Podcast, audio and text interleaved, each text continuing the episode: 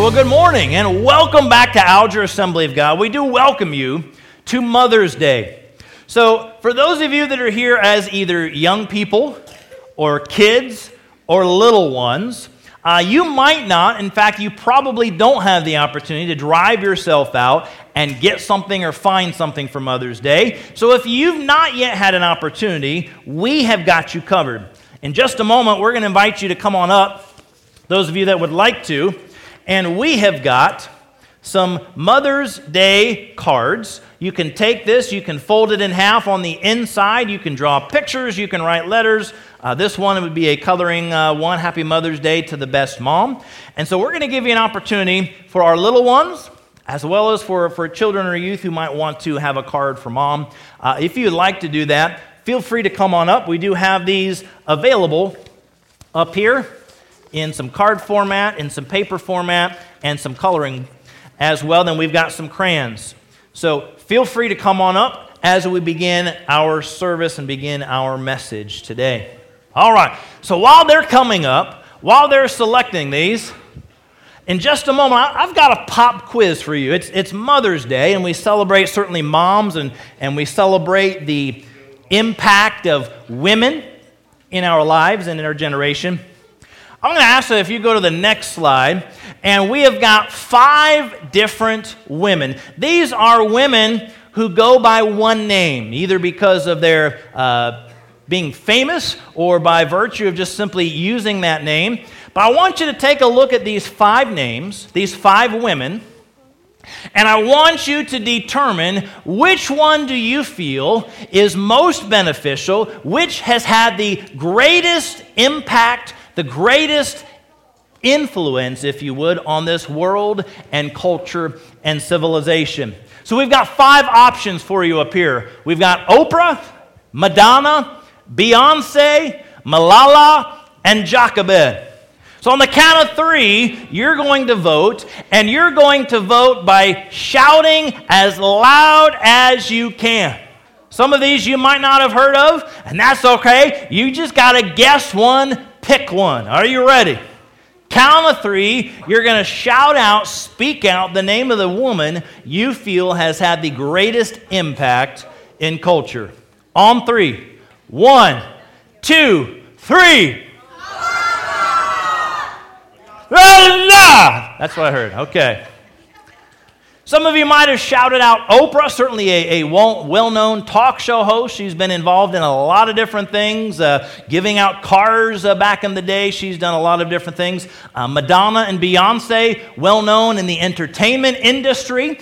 Uh, Malala is uh, a rather new and younger woman uh, from Pakistan who's a very young Nobel Peace Prize laureate re- receiver. And then Jochebed, who uh, maybe you have heard of and maybe you have not. One of these individuals is found in Exodus chapter 2. So we're going to invite you to Exodus chapter 2 as we uh, jump in this morning. Title of the message is Thanks, Mom. Thanks, Mom. So as we jump into Exodus chapter 2, what we see is we have the children of Israel living in Egypt. And if we remember how they got there, in Genesis, towards the end, we see Joseph, who had a dream. He told it to his brothers. They got, well, they got jealous. Remember, they put him in a pit, sold him into slavery. God prospered him even in slavery, and then he was falsely accused of something he did not do, was placed in prison. While in prison, he interpreted dreams for some important individuals. Later on, as he was forgotten about, he had the opportunity of interpreting a dream for the leader, the king, the Pharaoh.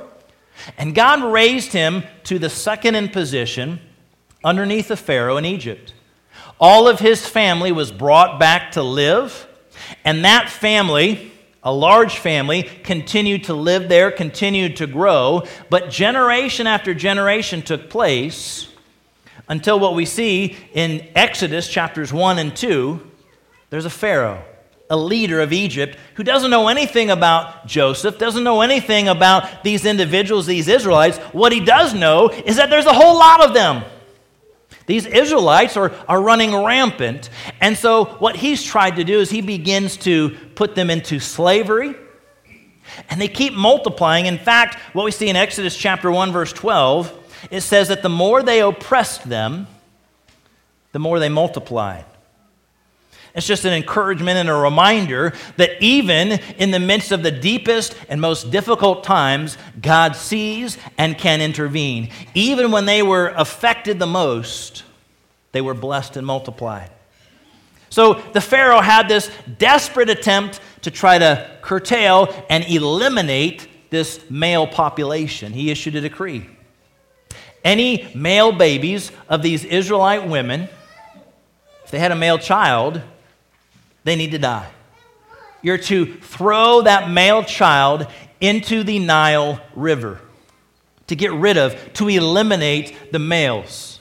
It was, it was to try to kind of put that thumb down on the Israelites. And so these are the orders in this day, in this culture, as we turn to Exodus chapter 2. So this morning, we're going to be looking at a pretty incredible woman who, yes, was letter E, Jochebed. And we're going to be looking at some of the principles that she lived by. So, this is a message entitled Thanks, Mom. We're going to be looking at what are some principles that we say thanks to our mothers, thanks to these special women in our lives, specifically, thanks to a woman such as Jochebed. What are some of the godly principles that she lived out? But this isn't just a message to mothers, this isn't just a message to women, because the principles that we see in Jochebed's life, these are principles that it would do well for you and I to follow. So that's where we're headed. Exodus chapter 2. The message is thanks, Mom. So, number one, first principle, we say, thanks, Mom, for this. Thanks for being faithful without recognition. Here's what Exodus chapter 2, verse 1 says Now, a man of the tribe of Levi married a Levite woman. Did you catch that? No names were mentioned. Father's name wasn't mentioned. Mother's name was not mentioned, but mentioned that they were both from the tribe of Levi, which later on would be designated to provide religious leadership, designated to provide spiritual leadership for the country for this nation. It's not until Exodus chapter 6, verse 20, where we read their names, and they're listed in a little bit of a biographical format. So, the father in this case is Amram. The mother is, yes, Jochebed. Amram and Jochebed mentioned in Exodus chapter 6. Now, a number of years ago, the New York Times, the newspaper, was asked to help a group of club women decide the 12 greatest women in the United States. How's that for a task? After due consideration, the editors replied The 12 greatest women in the United States are women who have never been heard of outside of their own homes. Very interesting because many times when we hear about and we read about incredible mothers and fathers and men and women, sometimes it's the most well known or it's the most well publicized people. And yet we're reading about a, a mother in Jochebed who's getting ready to have a child and raise a baby who would become baby Moses pretty monumental child in all of history, and specifically in biblical history. And yet, in verse 1, we don't even have a name. Maybe you've encountered that before as a, as a parent. You know, as you have little ones growing up, or maybe grandchildren growing up, you're, you're not called by your name. You're basically so and so's mom. You're so and so's dad.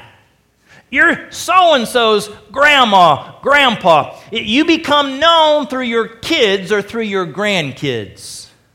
You're not always maybe known or well known for who you are. And we see something kind of like this in chapter 2, verse 1. I want to say thanks to Jochebed and thanks Moms, thanks mothers, thanks individuals for your faithfulness in raising children, raising grandchildren, even many times without recognition.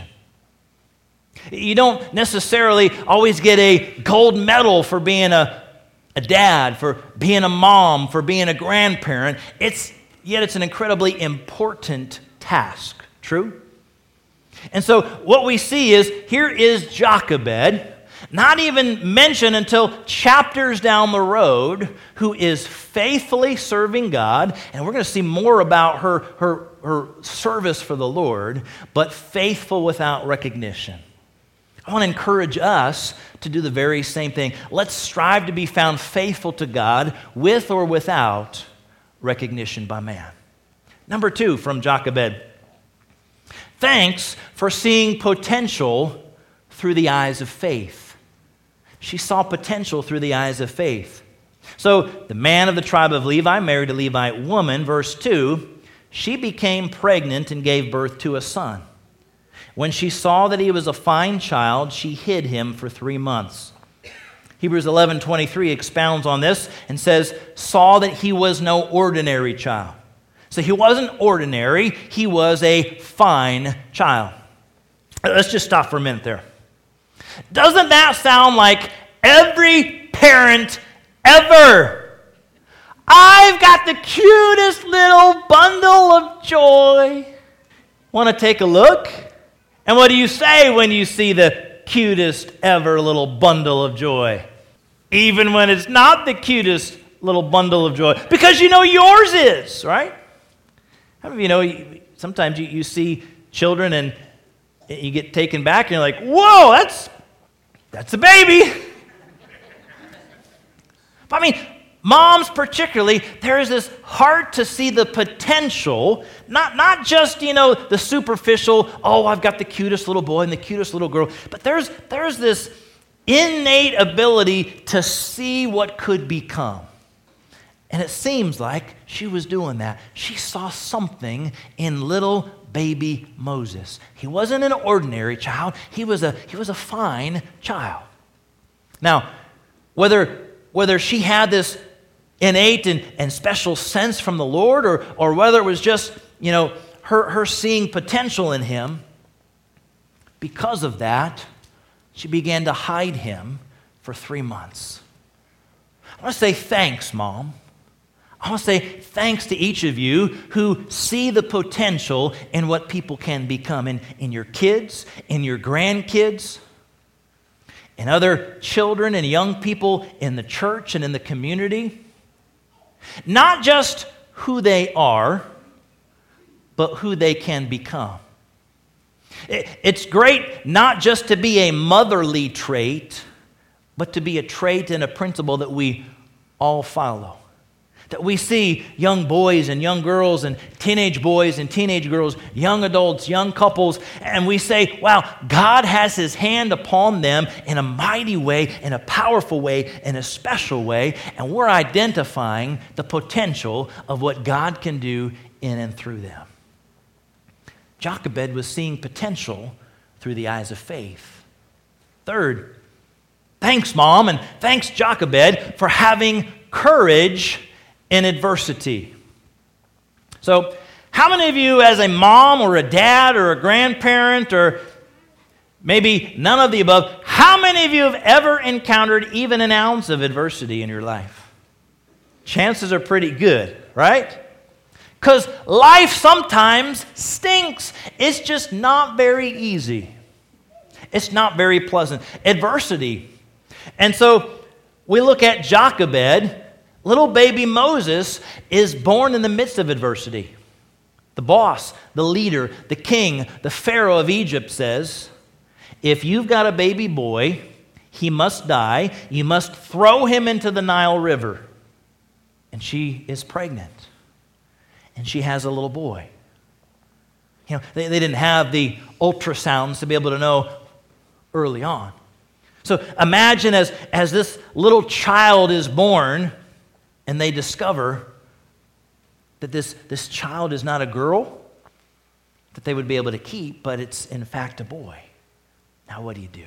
Do you follow the, the king? Do you follow the Pharaoh? Do you follow the leader of the land? Or do you try to follow and obey the Lord? There was courage even in the midst of adversity. Hebrews 11 23 says the same thing. He was hid for three months after he was born. Why? They were not afraid of the king's edict. They were looking to be found faithful and honor and serve the Lord as opposed to man. Going against this ruthless leader wasn't the easiest thing to do. There was courage in adversity. Thanks, Mom.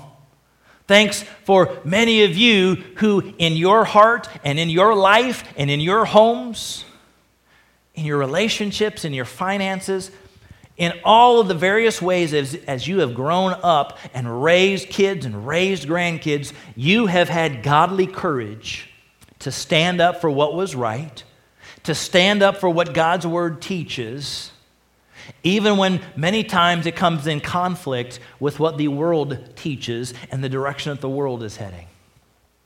Thank you for having courage to stand for God in the midst of adversity. And it's a great principle, it's a great encouragement and a reminder for you and I. Let us stand strong and have courage in the midst of adversity. There's others as well from Jochebed. Number four, thanks, Mom. Thanks, Jochebed. Thanks, individuals, for working creatively to solve problems.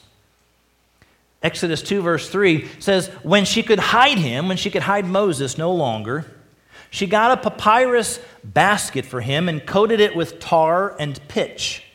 Then she placed the child in it and put it among the reeds along the bank of the Nile. You want to talk about an ultimate craft day.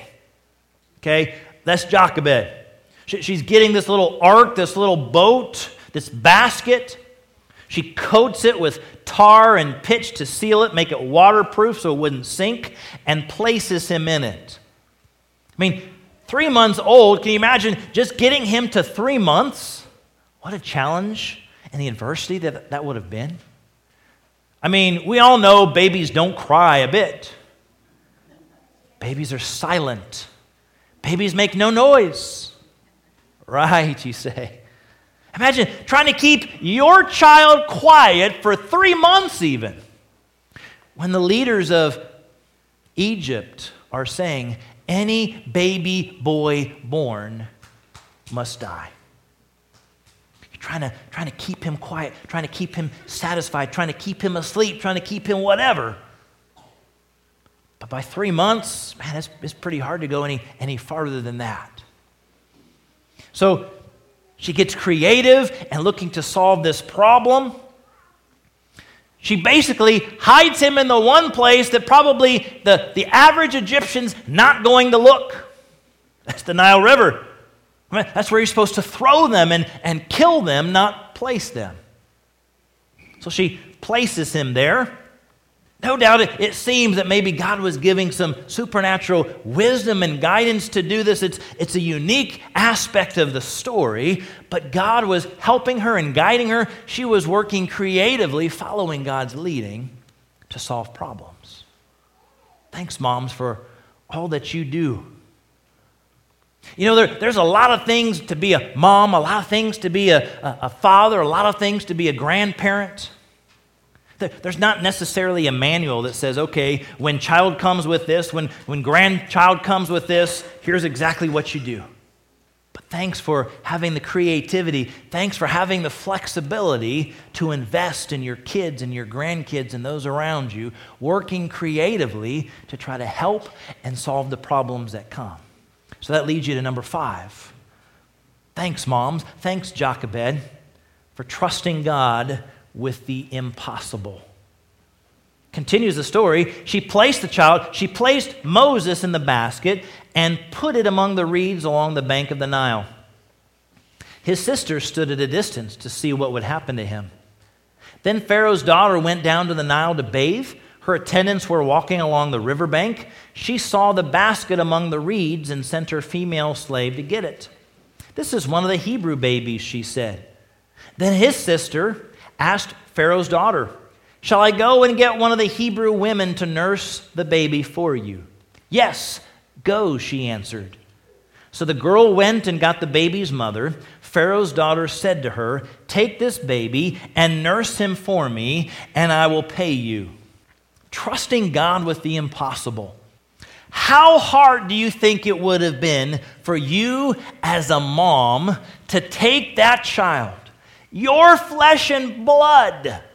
You raised him for three months. You know all of his little oohs and ahs and coos and all the noises that no doubt he's made. And you put him in a basket. You coat it and you seal it with some tar and pitch, and you put it in the Nile River and you walk away. That's called trust. Not blind faith or blind trust. That's active trust in God for the impossible. Maybe God was leading and guiding and directing her. Eh, notice it said he was put or she put him in the river. I mean, she didn't just stick him in there and kind of shoot him down. Maybe God was kind of nudging or guiding her to kind of place it in a particular place where maybe somebody would see. Maybe God had given her a plan. Maybe God had supernaturally spoken to her. We don't see the details in that. And yet, in the midst of that, she's still got to trust. Whether this is God's plan or God's nudge or the wisdom that, that God had given to her to, to freely choose on her own, she put her child in a basket, placed him in the river, and left. Now, she, she left and allowed her daughter to stick around and see what might take place. But she was trusting and leaving the impossible up to God. Now, not only does the daughter of Pharaoh arrive and find the child, her dad's the one who said, Hebrew baby boys must die. Hebrew baby boys must be thrown into the Nile River. He's already there. She, she sees him. She could very easily have just flipped that basket over and done exactly what daddy said. Not only does she find him, not only does she no doubt hear the child crying, she rescues him rather than killing him.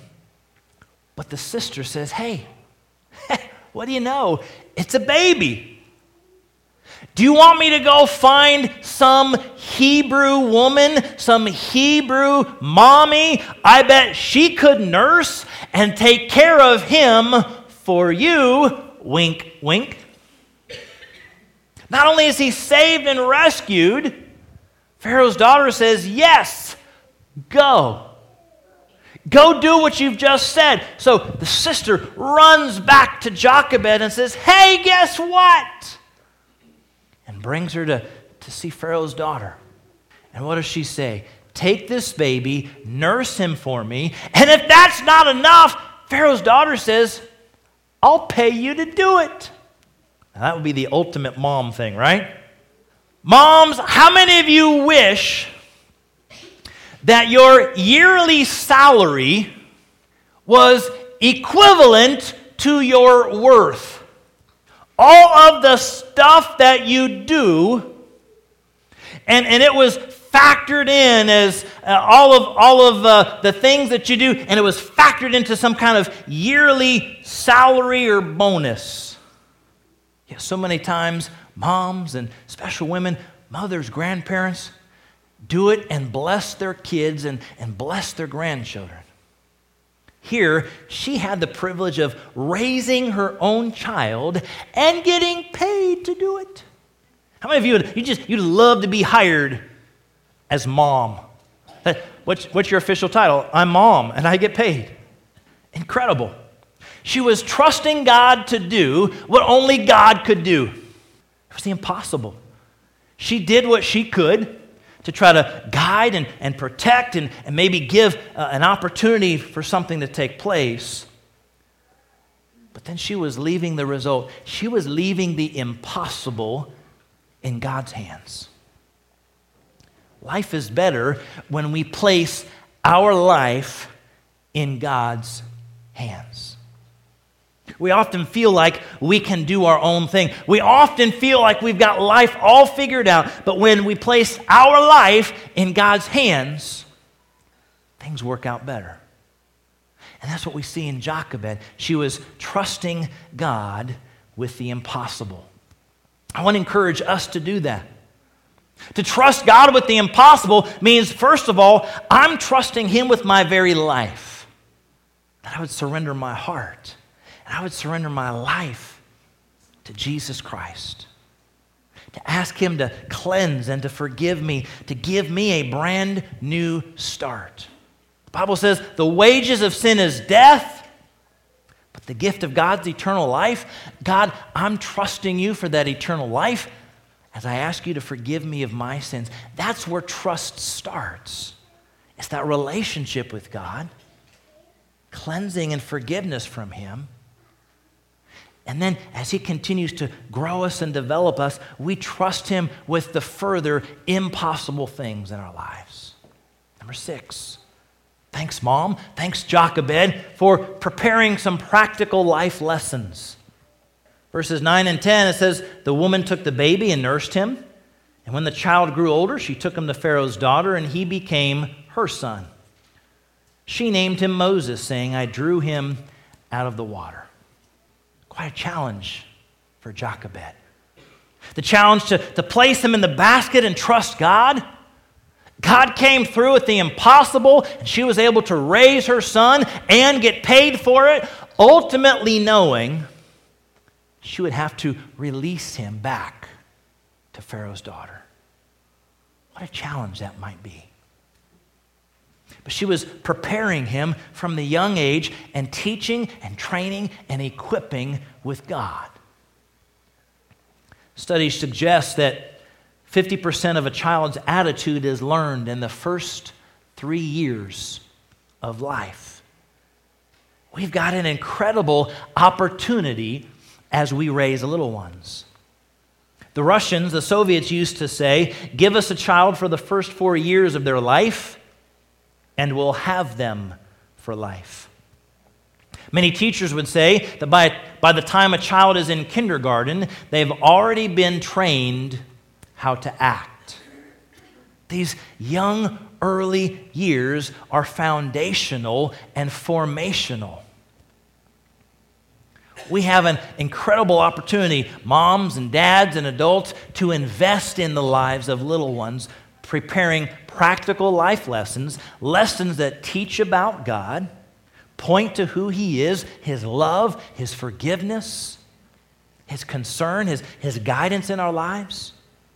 Are we teaching them about prayer? Are we teaching them about the Word of God? Are we teaching them about faithfulness to Him and, and living according to His Word?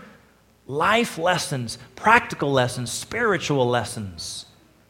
Let me ask you this What lessons would you teach your child if you knew that your time with them was limited? Jochebed did not have years and years and years. She had a limited amount of time before she surrendered him back to Pharaoh's daughter. No doubt she was intentional about teaching and training and equipping with a heart for God. What attitudes and values would you seek to instill into them? Would you just let chance after chance, opportunity after opportunity slip and slide by? Or would you make sure that they were catching and understanding each of these lessons? We've got to realize our time is limited. Oftentimes, children can grow less teachable year after year. Thanks, moms. Thanks, dads. Thanks, everyone, for your investment in preparing practical and spiritual life lessons, investing in little ones. Seize each moment, take advantage of every moment while it lasts. Moses was nurtured and had a, a receptivity and a, and a responsiveness to God and to his call. Finally, this morning, principle that we see from Jochebed is a principle that we would do well to develop, and that's to leave a lasting legacy. Verse 10 says, When the child grew older, she took him to Pharaoh's daughter, and he became her son. See, we've got this serious responsibility. As we raise our children, ultimately, we raise them to release them. It's a challenge, right? And we're in the midst of that. They're not the wee little ones, but they haven't quite hit that high school and college graduation. We're right in the midst of that. We're raising them to release them. Many of you are ahead of us or behind us or years and years in advance of where we might be. Our children, they're, they're that legacy. As we invest in them, we're trying to set them up for their future, preparing them.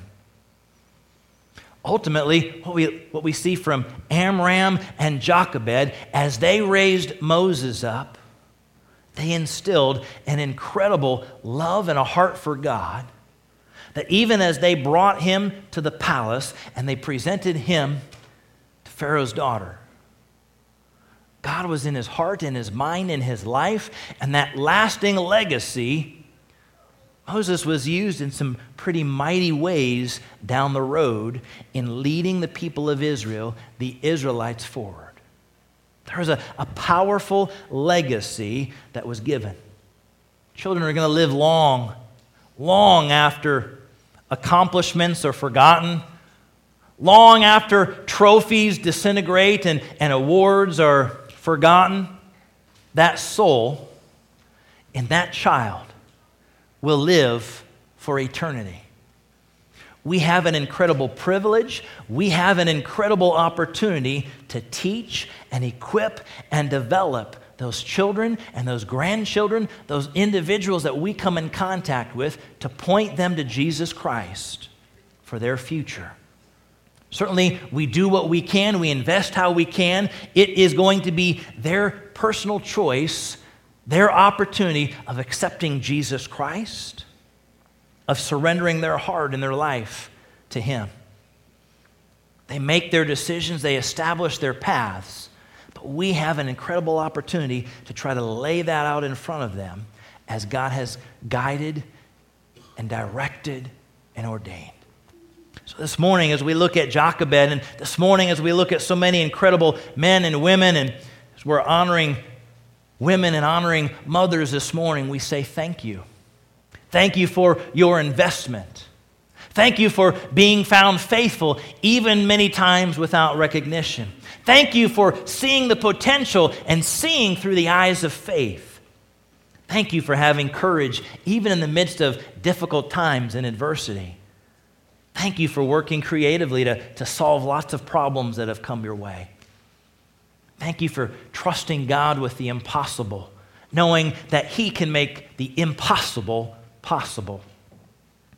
Thank you for preparing practical and spiritual life lessons and thank you in advance for leaving a lasting legacy to the Lord.